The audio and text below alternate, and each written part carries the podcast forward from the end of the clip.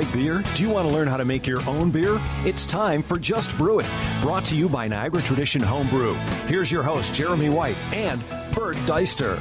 Good Saturday morning. Welcome to Niagara Traditions. Just Brew It here on ESPN 1520. Jeremy White, Bert Deister. Happy Saturday. Yeah, good morning. Nice little bit of cool weather. Hopefully that continues out. No more mid 80s. Yeah, uh, well, I mean, I'm going to be watching, I'm looking at forecasts. I, I'm counting down how long it is until the 10 day forecast for uh, my wedding, which is uh, two weeks from today.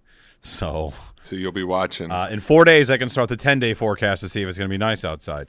So outdoor wedding, indoor wedding. Uh, outdoor ish with the very very Weather ea- permitting. It's very easy to make it indoor. We just go, like there's a tent next to the outdoor, so it'd be nice if it was nice out. Yeah. If it's not, we'll live. Anyway, I digress. So anyway, happy Saturday.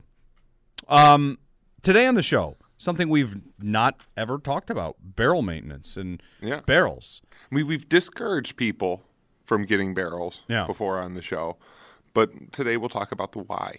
All right, why why you discourage it? Why we discourage it and what you need to do if you decide to get into one, and kind of what you're looking at is price and time as well. Yeah. Last week we talked about oxygen in beer and some di- uh, the diamond lager yeast as well. You've which been, I have crashing out right now. I did five days at uh, mid 50s, brought it up to high 50s for just uh, three days for a diacetyl rest, and now it's down to 45 and crashing out. So we'll see how that is. But it right. looks like it hit all of its numbers, smells really good, looks really good. So I think it's doing its job. And again, a fast fermenting lager yeast with a very forgiving temperature range and kind of a true like Bavarian profile is something that there hasn't really been in dry yeast. So that will be, you know, uh, special for any brewer who wants to brew on the fly and doesn't want to use West Coast American, English, or Belgian yeast. yeah. All right. Well, very good.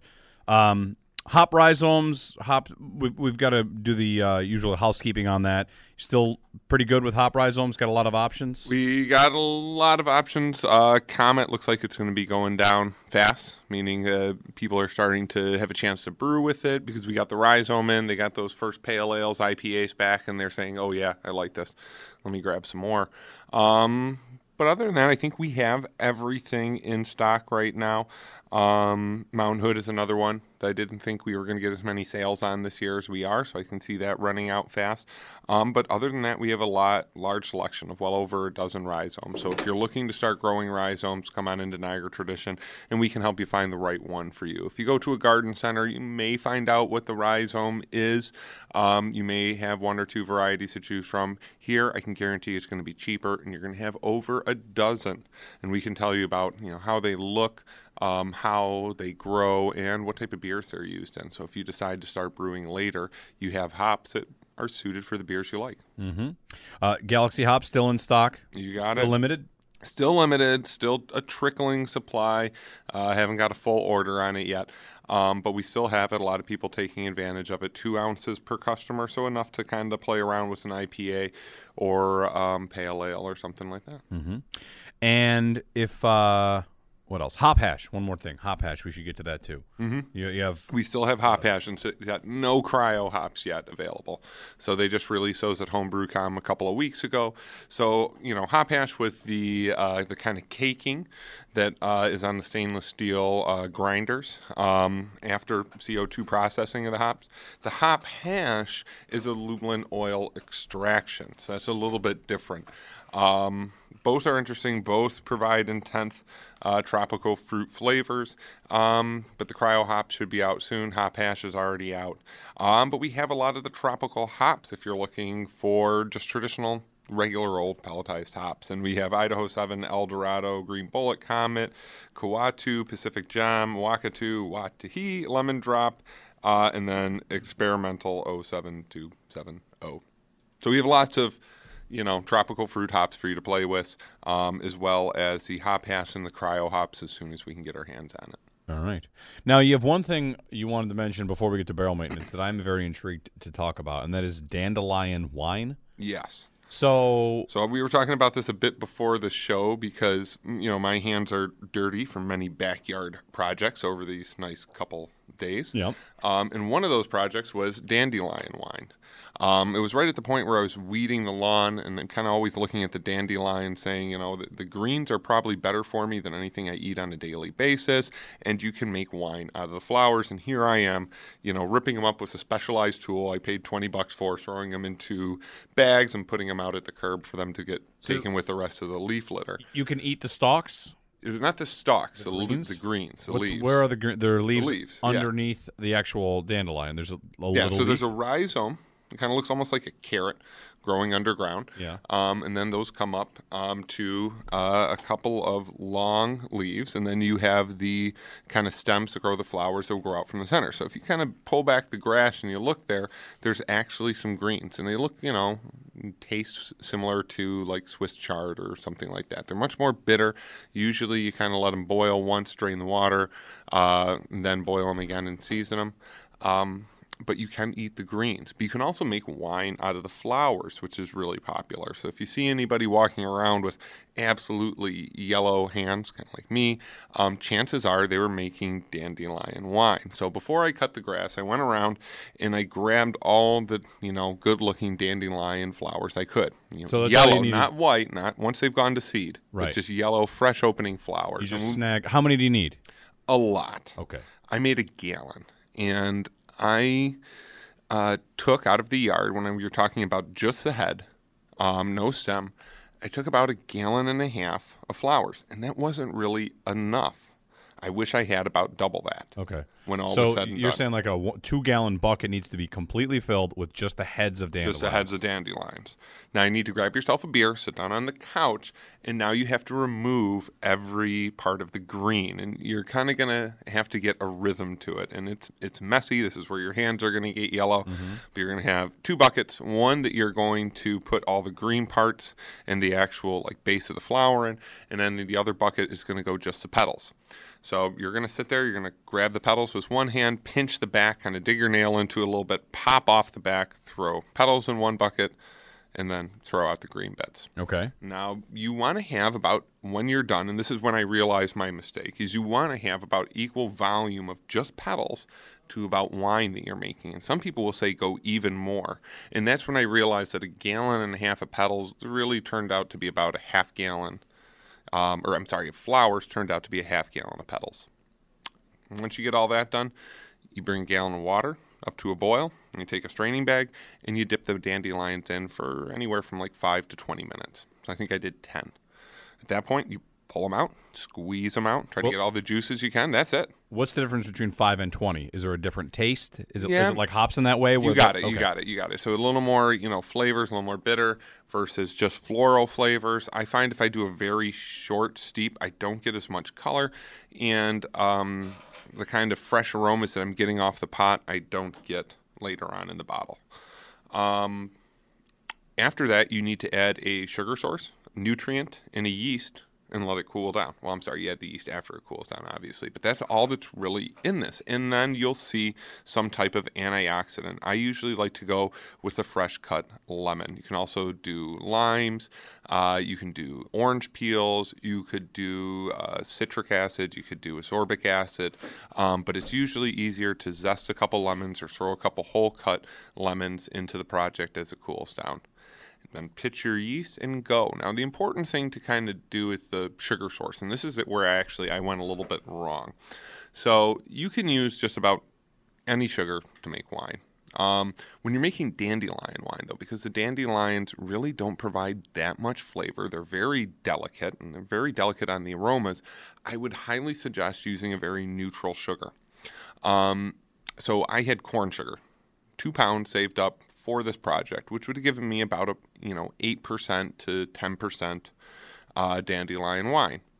I spilled that, so I went back down in the basement and I had uh, a couple of jars of honey. Um, where I was planning to use them to back sweeten the meat and never got to them, so I ended up using these kind of old honey to kind of boost my gravity content, and the honey instantly overwhelmed any dandelion flavors. Even a half pound of a clover honey very quickly overwhelmed what was there from the dandelion. And I guess it kind of makes sense that clover honey is extracted clover flowers in a way. And so it quickly overpowered it. So I would really suggest corn sugar, table sugar. Um, I would stay away with anything that has a very distinct flavor because it will quickly overpower the dandelion wine. You ferment it like a like regular wine, stabilize it, back sweeten it with table sugar, and that's it. You can be serving it by the middle of the summer. I wouldn't go super high on the alcohol. Again, the dandelions are not that strong, so if you go high alcohol, it's going to overpower them. Um, and it's kind of nice to have dandelion wine that you're serving fresh, cold from that summer. And it's always an interesting house guest. Oh, what are we drinking? This is Right. wonderful. It's actually from the lawn. It sounds like it'd be great and a big hit at a uh, like a Game of Thrones party or something. You know, you bust out the dandelion wine. Like, Yeah. it seems like something you I would. think you'd be better off with the mead there. Well, I, I just mean like, I when you say dandelion wine, I think of something that I would see in some sort of old movie or a I don't know, like a item that you'd get in a role playing video game. Like I never even thought. Seriously, I never thought about dandelion wine. Sure, And- it's like plus value would be very low. so that's what I mean. Like, wow, that that, that if you serve that at a summer party, I think people are going to be It's it's a labor of love. It is good. It is a very thin-bodied, um, very kind of neutral white wine. Again, there's, it's not very strong, and it's a lot of work that goes into a gallon. It took me about an hour, I would say, to pick and process. About 20 minutes to pick, and about a little over an hour to process all the dandelion heads. That doesn't, you know, count bringing everything up to a boil, cool everything down in the sink, um, sanitizing fermenters. And so for five bottles of wine, I spent probably about three hours of work. And that's fine. But it's a labor of love. So if somebody shares a bottle of their dandelion wine with you, just know that's Appreciate it. it's appreciated. They spent, you know, like I am going to be walking around for three or four days with, you know, dirty hands, a stained yellow. Um, and yeah, it's a lot of work. It's not expensive at all. And it's very good. I would really highly encourage anybody who wants to give it a try to do it. But it's a lot of work. Yeah. Well, learn something every day. All right. So, speaking of something, you wouldn't exactly encourage dandelion wine. You'd say it's a labor of love. And I would, I would encourage. It's not something you want to plan to do in bulk. I Gotcha. set out focused on a gallon. Um, again, I wish I picked up, spent a little bit more out in the sun, a little bit more time picking dandelions. Um, this isn't something you want to say. Okay, I'm going to try to tackle, uh, you know, a five gallon carboy. Couldn't imagine trying to get ten gallons of dandelion heads. can you buy that I dandelion think heads? So Okay. I figure like maybe somewhere like maybe. Yeah, I'm sure you can find Amazon. Go to. Amazon. Yeah. Get twenty gallons. Of dandelion They're not going to be as fresh as the ones from your your backyard. Yeah. Well, all right. When we get back, barrels. Getting a barrel, barrel maintenance, something that we have uh, previously discouraged. Well, it's open season. So that's next on Niagara Traditions. Just brew it here on ESPN 1520. Jeremy White here for Niagara Tradition Home Brewing Supplies. You're listening to Just Brew It, which means either you homebrew or you're thinking about it. Wherever you are in the process, Niagara Tradition Homebrew is your source for everything home brewing. Do what I did, get a starter kit, and you'll be well on your way. Niagara Tradition will be there to answer your questions, give you advice, and as I try to become a more seasoned brewer, I know I can count on Niagara Tradition to be there with the supplies and the advice I need. Niagara Tradition Home Brewing Supply 1296 Sheridan Drive, near Military, in Tonawanda. Open Monday through Friday, 11 to 7, Saturdays, 10 to 4, and 24 7 at nthomebrew.com. Niagara Tradition Homebrew. Pay them a visit, and remember to just brew it.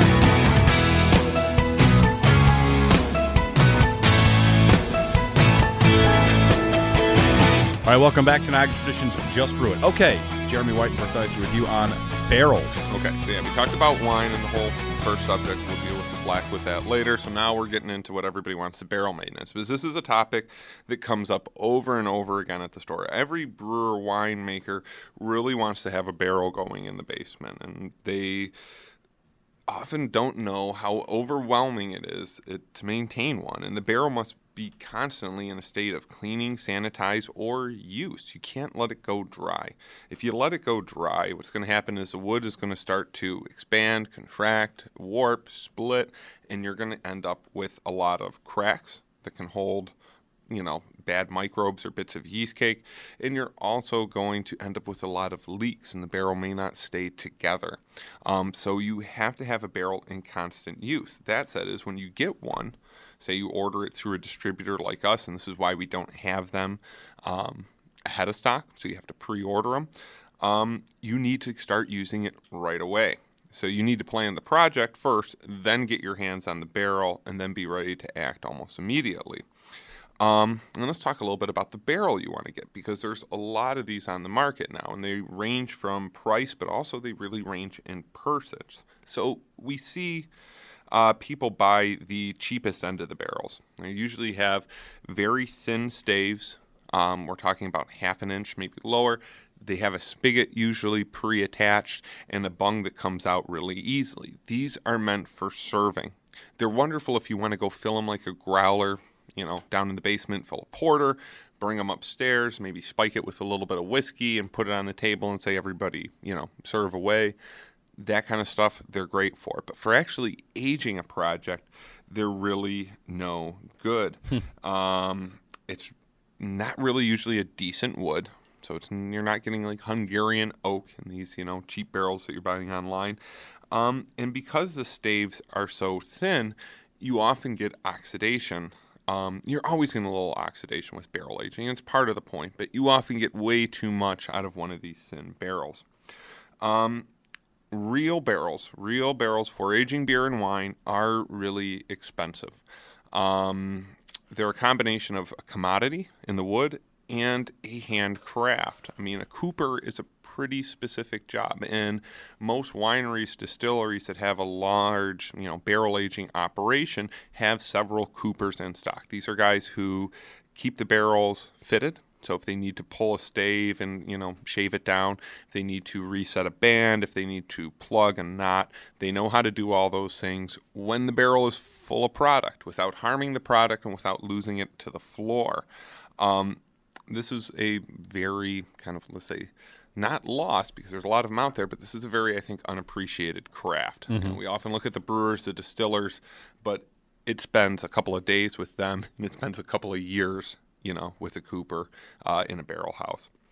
Um, so when we kind of talk about what the availability is for barrels, there's used barrels, which you're only going to see in very large sizes. 30 is the smallest I've ever seen. We have Jack Daniels uh, barrels at 50 gallons. Uh, the going rate is, I think, a little over $300 for a 50 gallon barrel.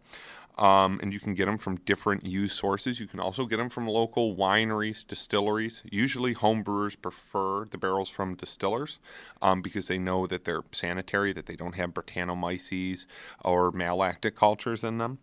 Um, but you can also get new barrels, and they're really expensive. Um, the most popular one we have is a three gallon barrel, which is a nice, manageable size, and that's a little bit over $200 last I checked, which is a pretty reasonable price, too.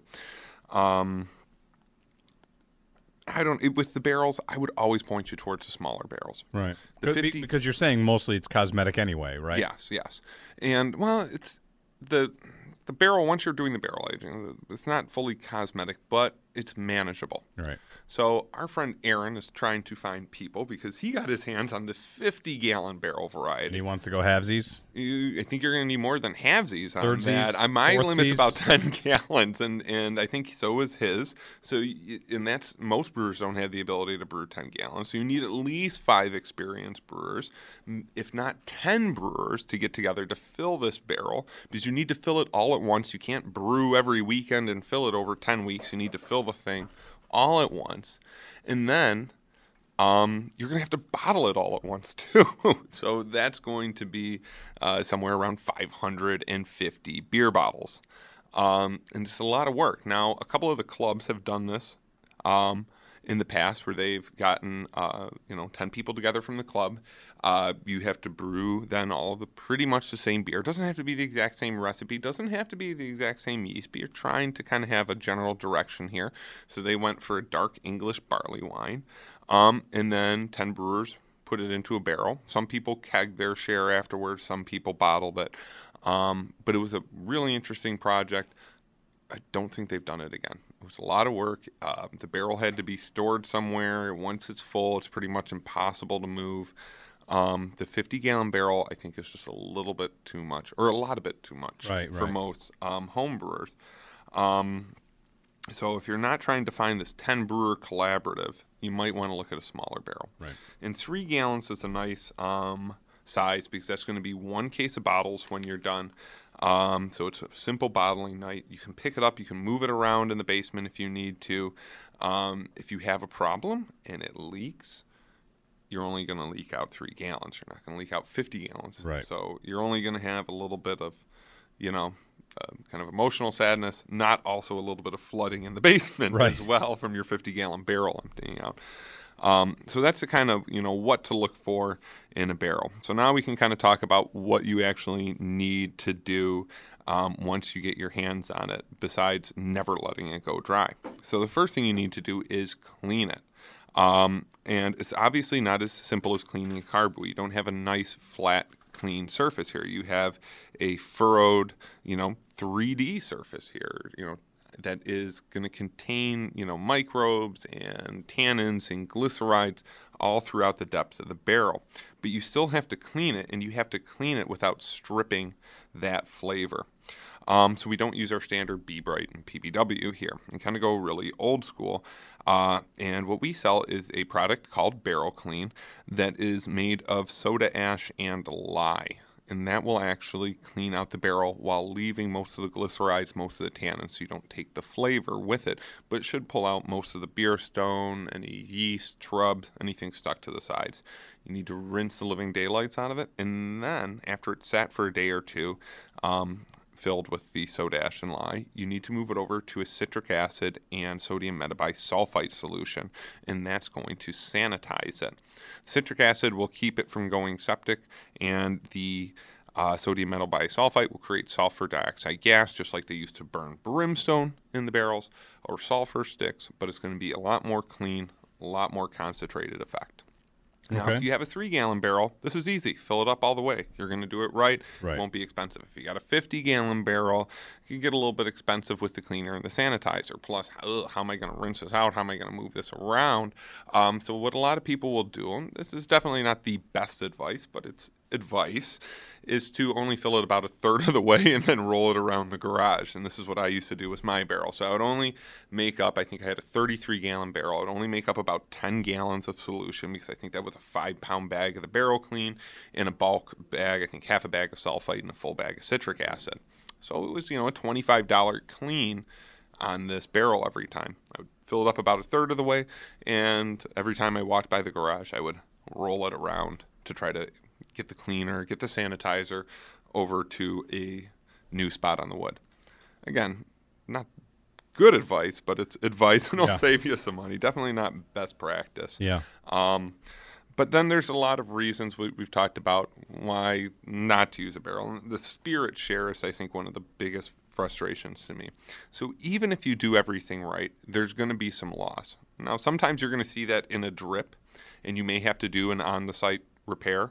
So, I mean, your friends are going to be stainless steel screws, um, wax, food grade silicone sealants if you absolutely have to. Um, but ideally, you would use real oak plugs in a drill. You would drill out the plug, you would tap it in, and you would let the kind of humidity get to it and expand it into that gap. Um, that's not something that I would try myself when the barrel is filled. I would try to put some wax on it or put in a stainless steel wood screw to try to plug that gap and deal with the proper repair later. Um, but they can run into some problems even if you're doing everything right. Um, get the small one. You're going to have to move this around. I don't. I didn't even look up what a 50 gallon barrel weighs uh, full. I did look up what a three gallon uh, weighs full, and it's under 50 pounds. Okay. So if you can lift your sack of grain, you're going to be able to lift this three gallon barrel because it does have very thick staves. I think it was an inch and a half staves, and that represents how long the barrel is going to keep sealed for, and also you know how much kind of oak flavor you have to work with with those thicker staves. Um, if you need a break from bottling all these high alcohol beers, and again, this is not going to be an option with a 50 gallon barrel, but if you got a three gallon barrel, you could go up and pick up half a case of Everclear, and you could fill up the barrel with the Everclear to kind of give yourself a break from rotating all these cleaners and high alcohol projects. You're kind of making some homemade aged whiskey, but you're also keeping the barrel in good condition, keeping it sanitized, keeping it um, humid so it's not going to bust on you. And then, if you really get sick of it, like I did, um, you can cut it apart and you can use it for smoking meats. You can use the you know hunks of wood you cut out for aging on your product, so you can still get all that wonderful barrel aged effect in a carboy. If you do decide to use a barrel and you get a couple uses out of it and you decide it's not worth your while, obviously you can use it cosmetically. Um, you can cut it up. You can use it in a carboy. You can use it to smoke meats. So there's a lot you can do with it but it's a lot of work. Seems like both the first segment and the second segment are labors of love. You got like it. you've got to really love doing this if you're going to go all the way for a barrel. Yeah. so basically, in today's show, we've got you out all day getting sunburn, picking dandelions this summer, and then in the basement dealing with a leaky barrel all night. So then the hardest thing you could do would be make dandelion wine and then and age, then age it, age in, it a barrel. in a barrel. Yeah, I would highly not advise that. right. Yeah, that's but a lot of work. probably would be wonderful. Yeah.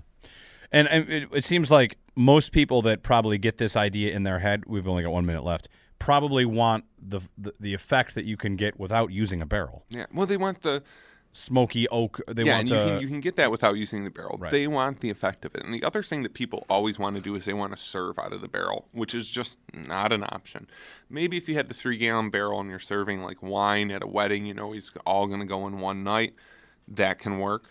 But once you start opening it, it's just like any other carboy or anything like that. It's, or a wine bottle. So you do have some breathing happening through the wood. It's mostly one way, mostly going out. Um, and once you open it up, it's going to start to rush oxidize. So once you open it, you need to deal with it. You can't be serving a glass off it every night. That is not done with barrels anywhere. All right. That'll do it for us. Lots of work for maybe, well, you know, the results you might ultimately want. If Yeah. you have the love, then go for it. Labor after it. So if you think I've given you some bad advice and you want to spend all summer in the basement dealing with a leaky barrel, you better go brew yourself. Beer, beer, beer, beer, beer, beer, beer, beer, beer, beer, beer, beer. You've been listening to Just Brew It, brought to you by Niagara Tradition Home Brew. Whether you're a seasoned brewer or just want to get started, visit them at 1296 Sheridan Drive in Tonawanda or online at nthomebrew.com. And be sure to tune in next week for another episode of Just Brew It.